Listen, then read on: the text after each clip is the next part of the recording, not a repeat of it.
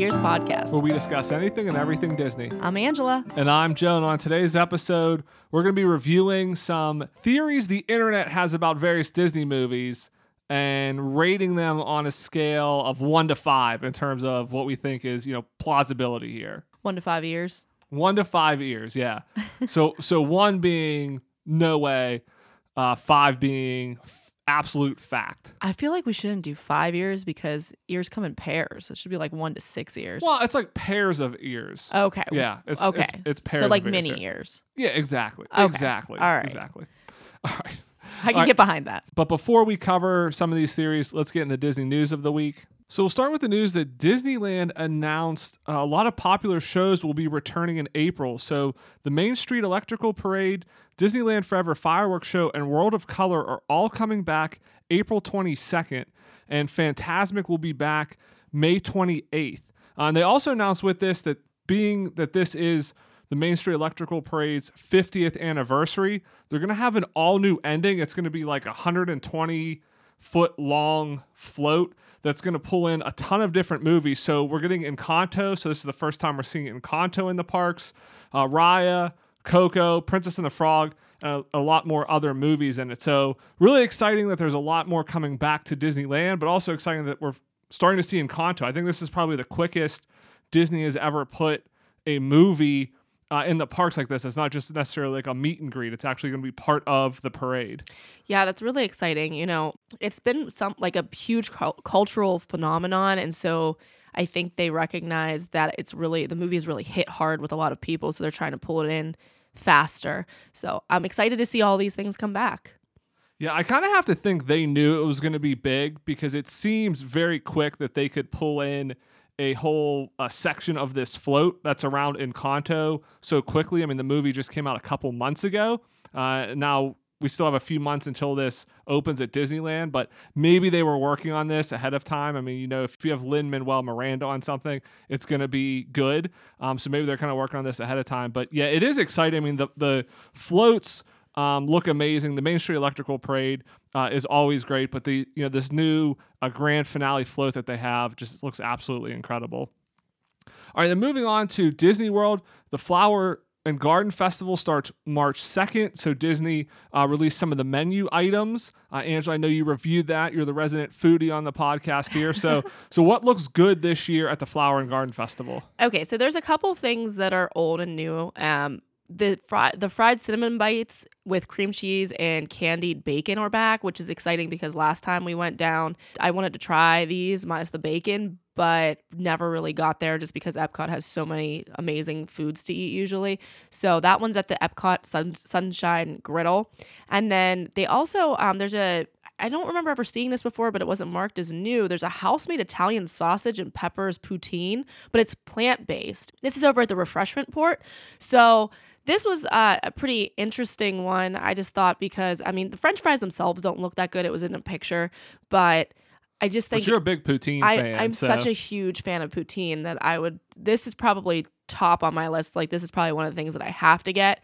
And then also, they have a couple interesting drinks. They have a salted cucumber apple hard cider, which sounds interesting. not good. I don't like cucumbers in like my water Oh, or my, my drinks. goodness. Like I am not a person that is a fan of yeah, but you're not the target like audience here. cucumber infused water or anything Yeah. like that. Cucumbers are good, water's good. Don't put them together. No, disagree. And then also they have a lavender martini, which has vodka with lavender and lemon. Uh, so I think that sounds kind of interesting again for you know people who like to drink whenever they're in Epcot. Also, a good place for cocktails. It looks like is the the Pineapple Promenade, which is near the port of entry, and they just have a whole bunch of both non-alcoholic and alcoholic drinks. Um, a lot of them are pretty fruit inspired obviously you know being that it's pineapple. The one that i thought was really interesting was they have dole whip with mango cream liqueur. So i think that would be kind of an interesting you know thing to get. And they have like So all, kind of like an alcoholic Dole Whip float, kind of. Yeah exactly Okay. yeah so I, I just thought that you know if if you're there, and, and if you have kids with you, they have other drinks that are non-alcoholic, like they have Dole Whip with Fanta.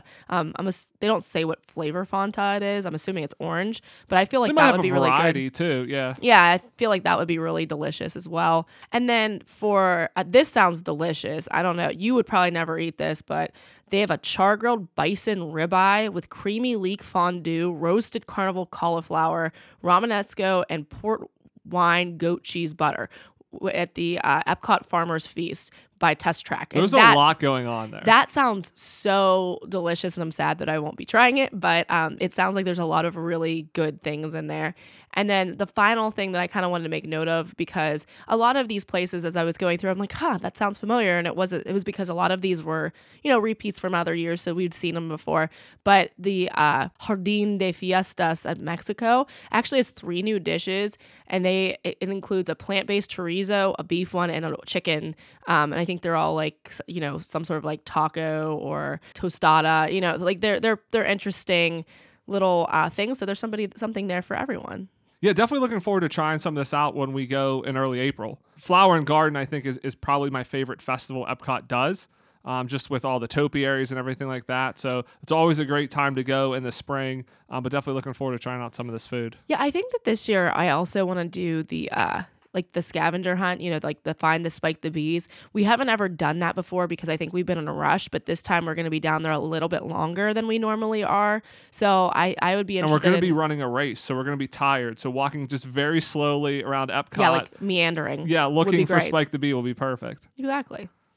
Though Epcot's a pretty big park, so I don't know if we want to walk around that too much. But yeah, we There's can, lots of benches. we can walk slow. Exactly. Take a lot of breaks, get some food, just sit down, relax. I like it. All right. uh, Disney, they also announced that some rides will be moving off of the individual lightning lanes and moving just onto the regular Genie Plus. So Genie Plus is the $15 a day add on. It's essentially like a, a paid fast pass. But then there's also individual lightning lane attractions like Rise of the Resistance. So you have to pay an additional, you know, 10 or $15 depending on the day to ride that.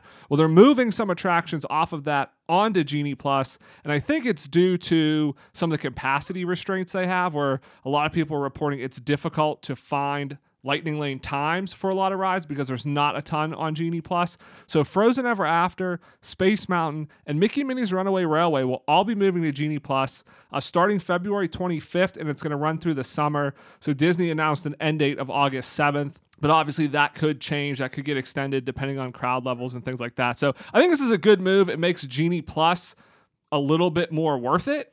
Yeah. Um, you know, having uh, you know Mickey and Minnie's, having Space Mountain, having Frozen Ever After. That's kind of one attraction uh, at every park minus Animal Kingdom. So I do think it makes it a little bit more worthwhile, uh, and also hopefully help with some of the capacity issues where it's hard to find uh, you know Genie Plus times uh, because there's not as many attractions listed on just the regular Genie Plus.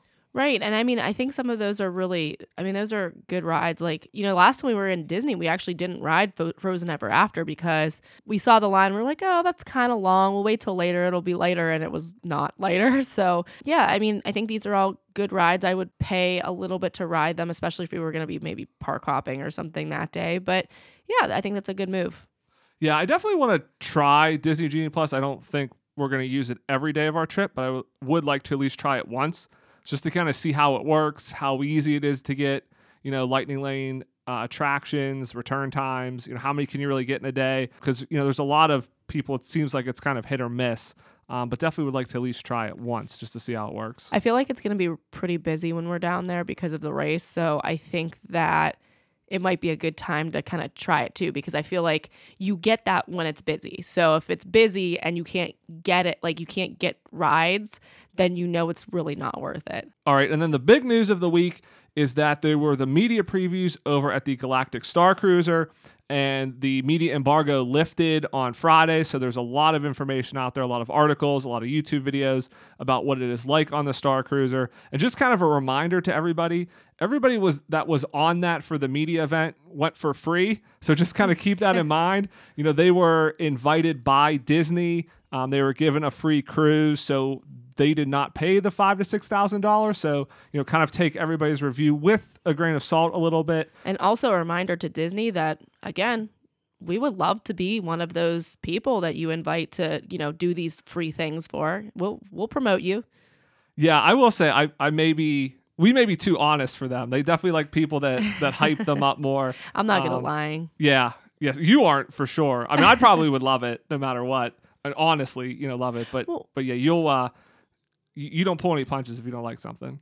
I don't, but I, I mean, it is funny because, you know, after all of the things that we watched, you know, we watched a lot of videos about it. I think that both of us ended up kind of feeling like we want to go more than we had been wanting to go before. You know, before I thought it looked kind of lame, but it just seems like there's a whole lot to do, and everyone's kind of saying you're going to be pretty busy. I like the create your own adventure kind of uh, aspect to it, which I think would be a lot of fun. And a lot of people say that it's like a game, and I love games. so- Yeah, well, that's a good segue because that's what I kind of wanted to get into. I was going to say, I think ultimately, at least for me, I think giving people free cruises worked because it, it kind of hooked me on going. I mean, I was definitely interested when it was first announced. And then, you know, as some of the details got revealed and it, and, you know, like the lightsaber experience didn't seem like it was going to be that cool. And, you know, and the, it still doesn't yeah, look that cool. like the like the bridge train. I was like, "Ah, I don't know. This doesn't really seem like it's gonna be that great. But reading some of the articles and and seeing a few of the videos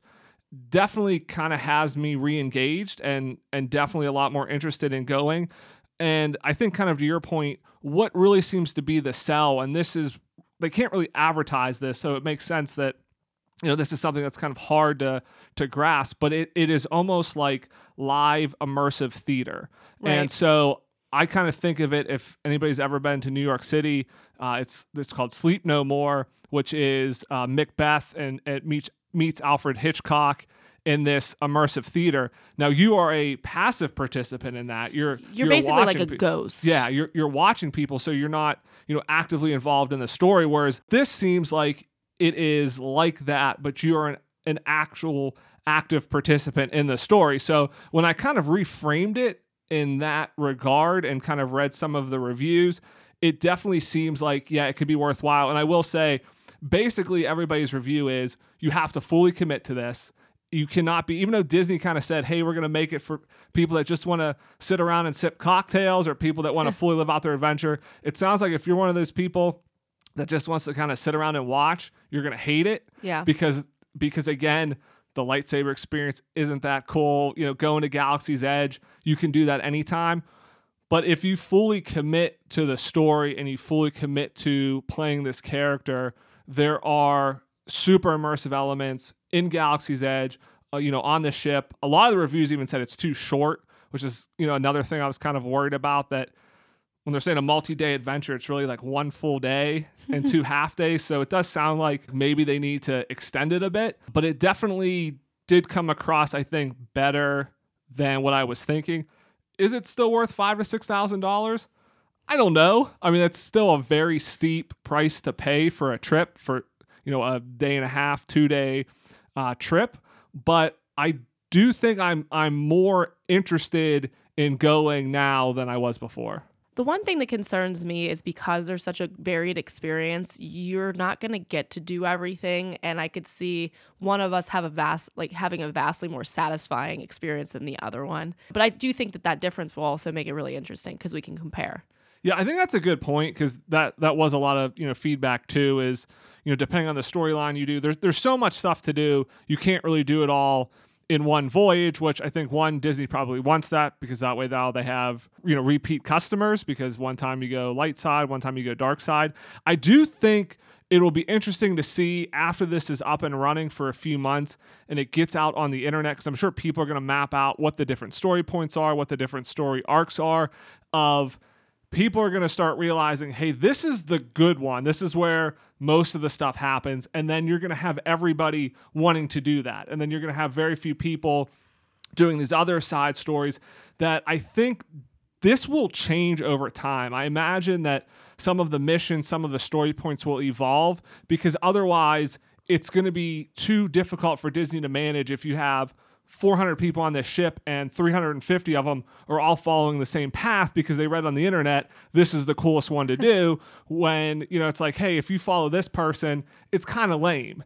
And so they're going to have to now you know beef up those other side stories to get to draw people and kind of spread crowds. So I think that is the one thing that's interesting with this is, you know, not only is it live theater, it's kind of improv, it's immersive, but it's going to be like a living, breathing thing that, I mean, truly, if you go multiple times, I think these stories are going to change slightly. I mean, the, you know, the overall beats are, are going to be the same, um, but some of the different missions you can do, you know, may improve over time if it gets out on the internet hey, that one's dumb. Yeah. You know, Disney, I think, can, you know, can see that feedback and can kind of change it. I will say the other thing, real quick, is the outfits that they sell on the ship are awesome.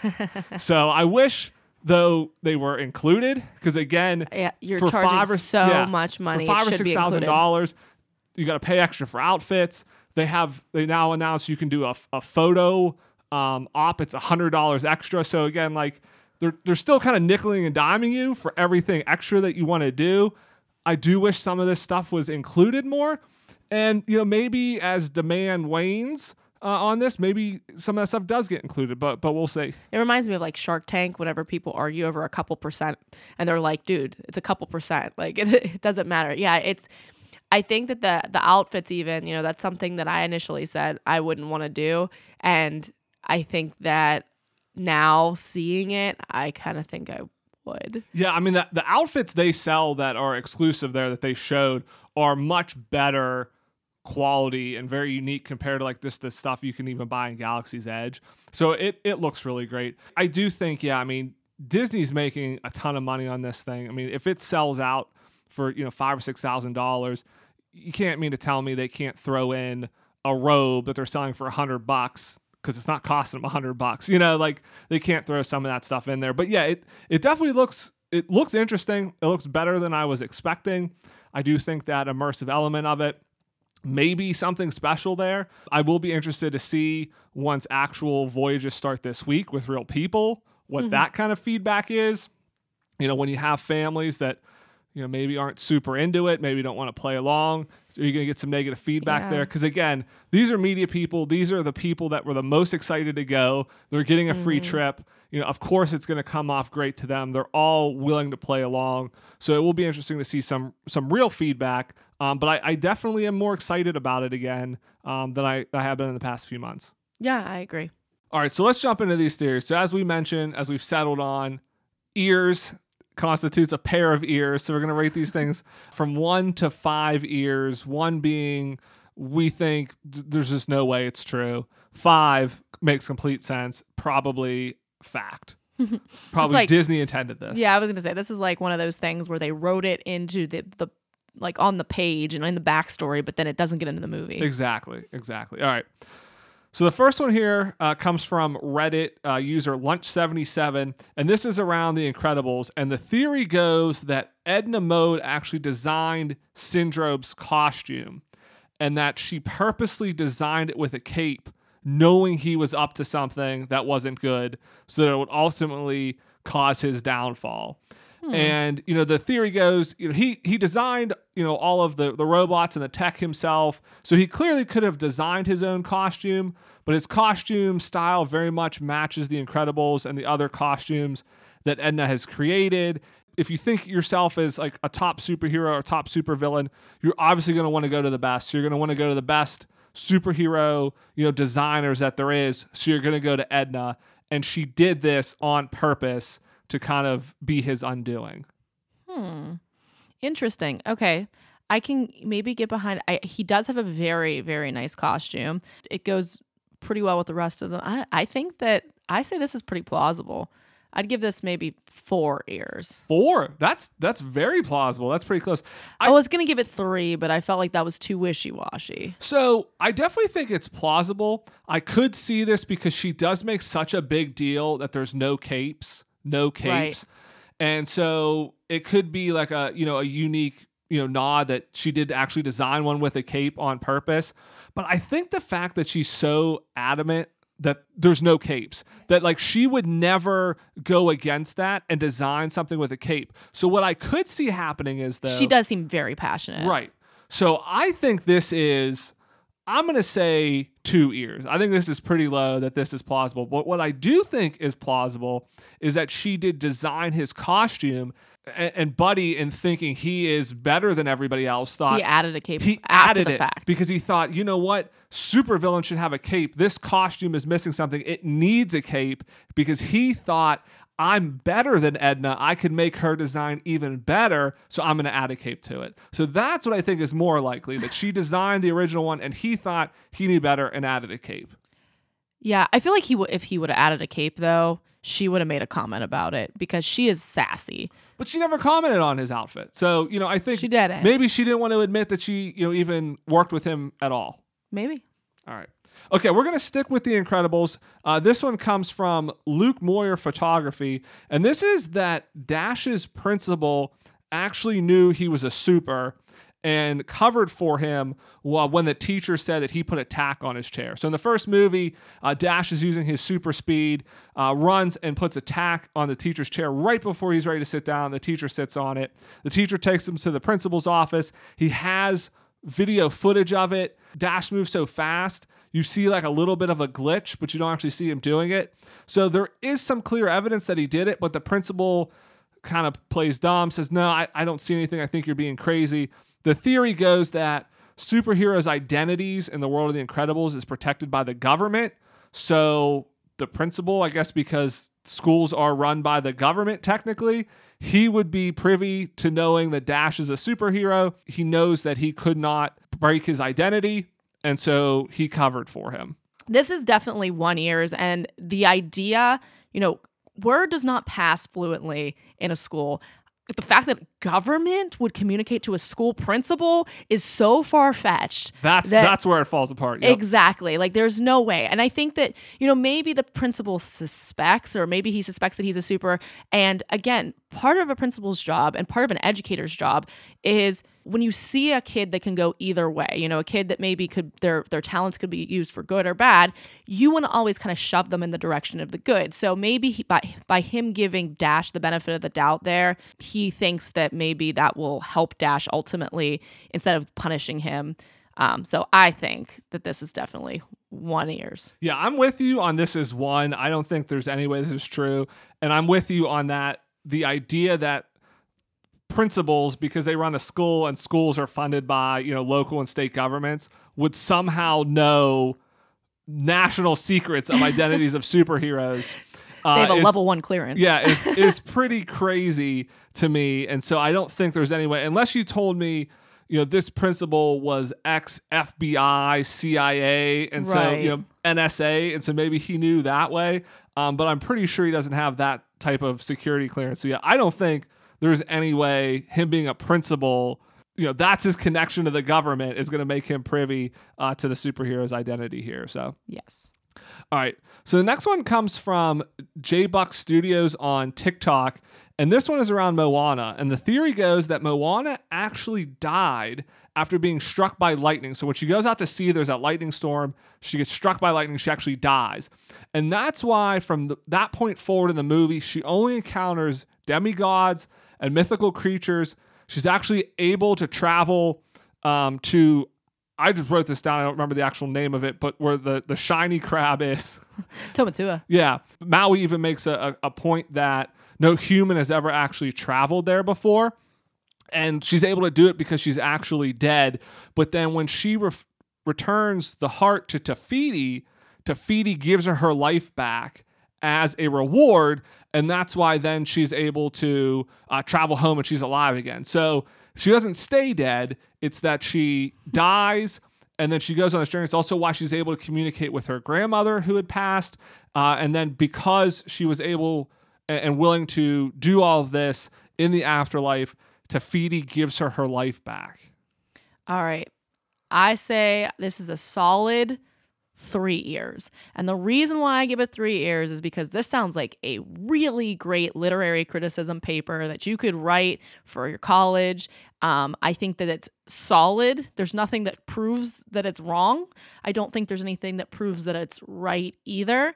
But I think the argument can be made. You can even say, okay, because my one thing that I was thinking that maybe disproves it is that Heihei interacts with Moana throughout. But then you could say, well, animals have like a secret sixth kind of sense and they But can does he sense. though? Does Heihei interact with anyone?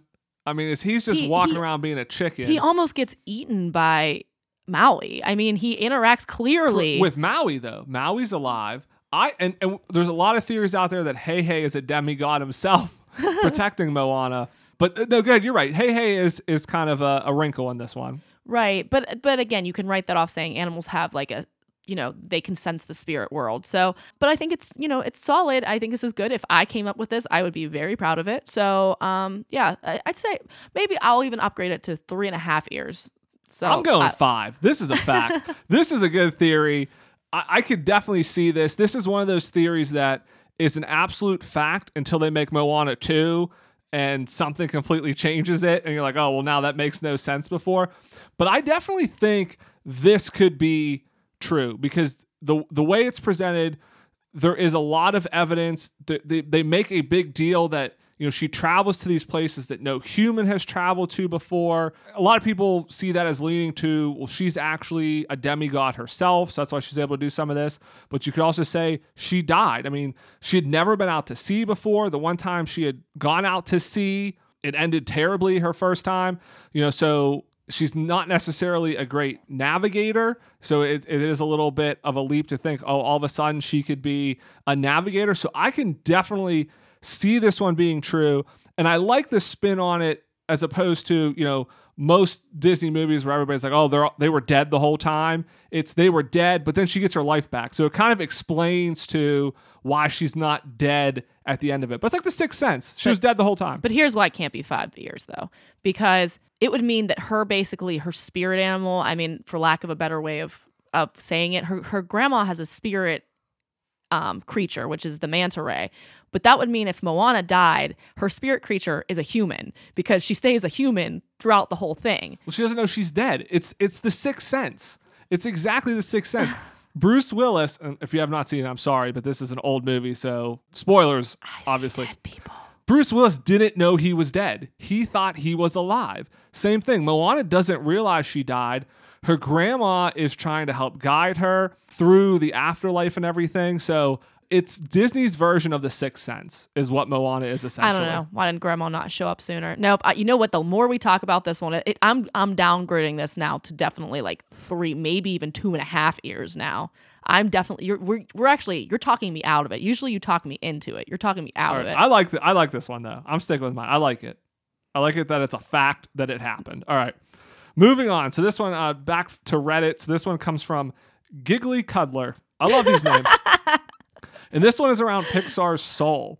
So this is a theory that the souls aren't necessarily souls for humans. So that 22 wasn't necessarily destined to become a human when they came to Earth.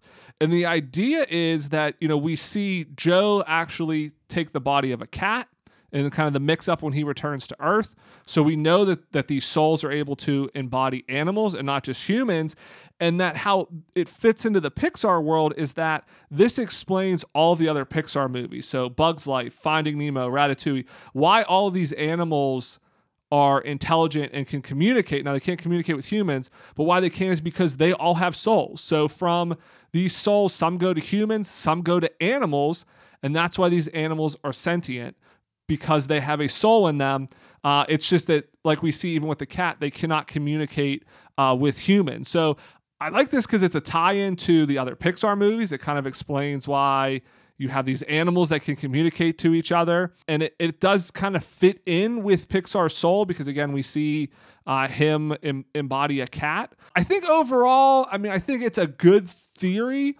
I do think there's some holes in. it. I mean, I think it's you know it's convenient, but even whenever you know Joe's in the cat's body and uh, 22's in his body, they're able to communicate. So if all of these souls, if they're in humans or animals, can communicate, why can't the animals in the other movies communicate with humans? But it is a nice time. I'm going to give this one four ears. I think this is a, a pretty plausible idea, and I think this is a good reason that kind of ties in a lot of the Pixar universe together. Okay, this one, five ears. Five ears. And this is why. Because one, fundamentally, I believe that animals have souls, that they are very cognizant of what they're doing, that they have language, all that stuff. So I love this just on a basic belief system, but also because I think that this makes a lot of sense. I mean, the animals in the Pixar, like you said, the animals in the Pixar universe, you know, they they can talk, they can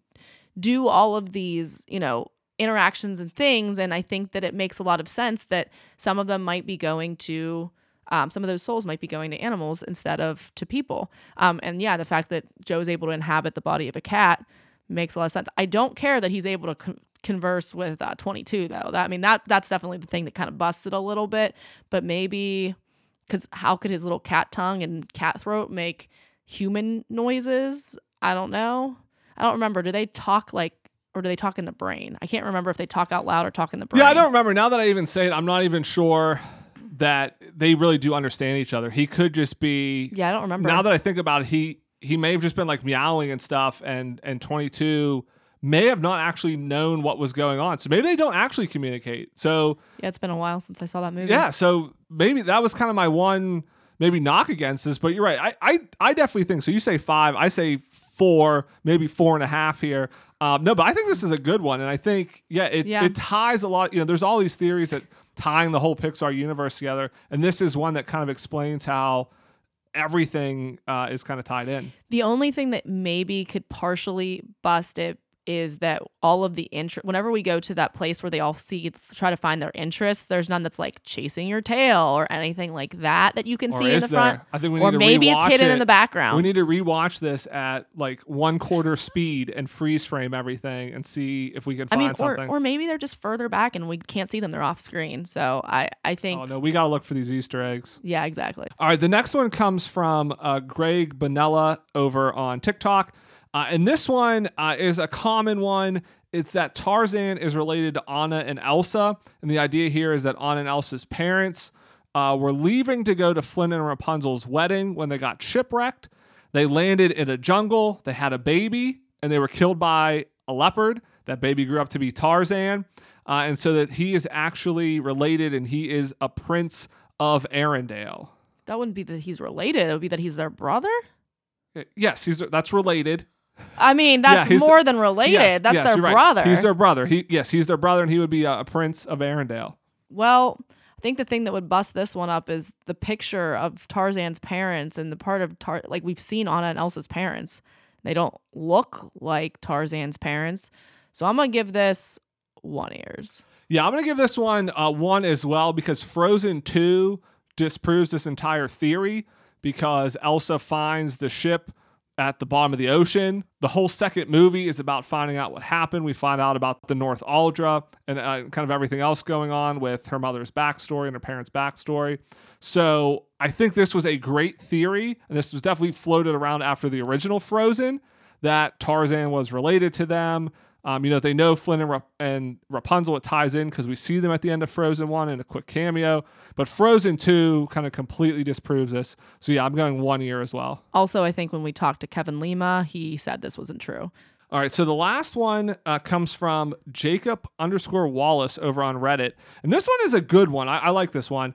So, this is the idea that the toys in Toy Story get their personality from their owners. And the whole reason that they are able to come to life and communicate and things is because the children playing with them, their imagination is kind of what powers them. And so the personality of their owners and how they play with the toys gives them their personality. So this explains why some animals like Hamm can talk because Andy plays with Hamm like he's a character and he can talk in his imagination, while others like Bullseye can't because he plays with Bullseye is just Woody's horse. So uh, you know a cowboy's horse isn't going to talk, um, so that's why he can't talk, and that's why you know Slinky Dog is very loyal to Woody, while Hamm and Mr. Potato Head are more antagonistic to Woody. They're not necessarily outright villains, but definitely when Andy plays with them, they you know they're kind of on opposing sides. So even when uh, in real life they can be on opposing sides sometimes. Um, and this is why things like blocks and stuff don't come to life because kids just build with blocks. They don't necessarily imagine that they come to life. So uh, that's why you know things like that happen. Uh, it also explains why you know Sid's toys act differently uh, than Andy's toys, and also why you know the toys at the daycare. You know the kids are playing with the baby dolls like they're babies, so they're not quite uh, as intelligent as other baby doll characters who you know they're they're played with that they're more like adult characters. So it definitely explains a lot and it and it kind of builds off of yeah, the imagination of the child and the owner is what drives the personality and brings these toys to life. So what do you think about this one?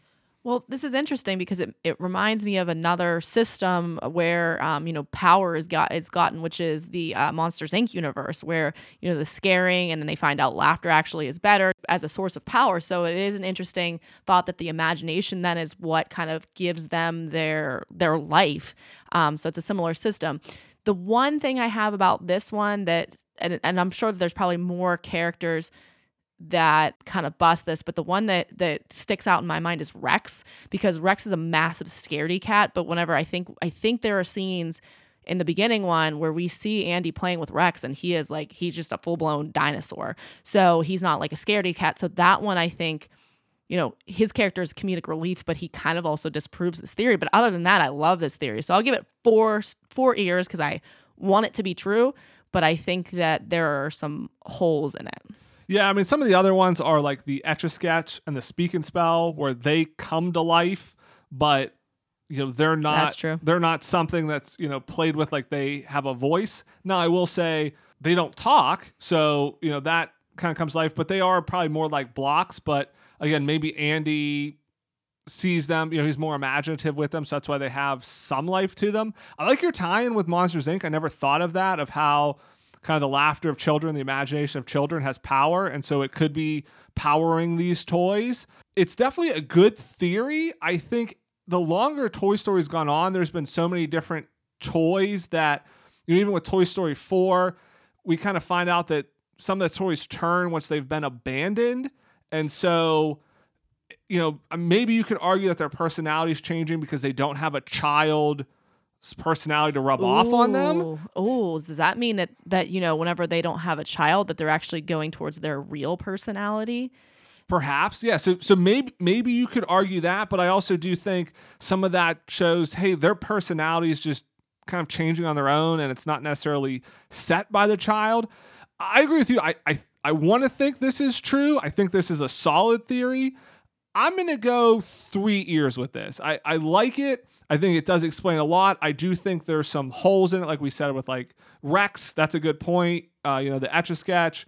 Uh, and even yeah, as the more movies have gone on, you, you kind of just you don't see it. I mean, I think Buzz Lightyear is another one where it's like he thinks he's real. So if if it's yeah. Andy's personality rubbing off on him, why does he think that? It is interesting. And you know, now that I'm talking and I'm thinking about Toy Story 4, Forky, he comes to life and he's trash and he comes to life because Bonnie thinks he's alive. So maybe there is something to this. Bonnie does kind of will him into existence to a certain extent. Uh, so now, thinking of that, seeing now that, I got to upgrade this now from a three. I'm going to go. I'm going to go five on this one again. I'm going to say this one is pretty close to fact as you can get that because it, with Bonnie, that put me over the top with Bonnie bringing Forky this, to life. This is like the physical manifestation of Inside Out, like where you have Bing Bong, who is real because Riley invented him, and but now this is like an on the exterior world with toys. Yeah, I love this. There's a lot of that in Pixar. That you're right. That like, like a synergy. That no, but like the power of children's imagination, yeah. or laughter or things like that can can bring a lot of stuff to life. Yeah, I forgot about Bonnie, but the fact that she brings a fork to life is, I think, proof enough that that maybe you know, maybe the, the children's personalities don't fully rub off and form them, but they're at least what brings them to life. So it's close enough for me. I'm going to go five years on this one as well. All right. I so think that, I said four, but yeah, sure. Four, yeah. You go four, I go five. We're, we're good. So that wraps up the show for this week.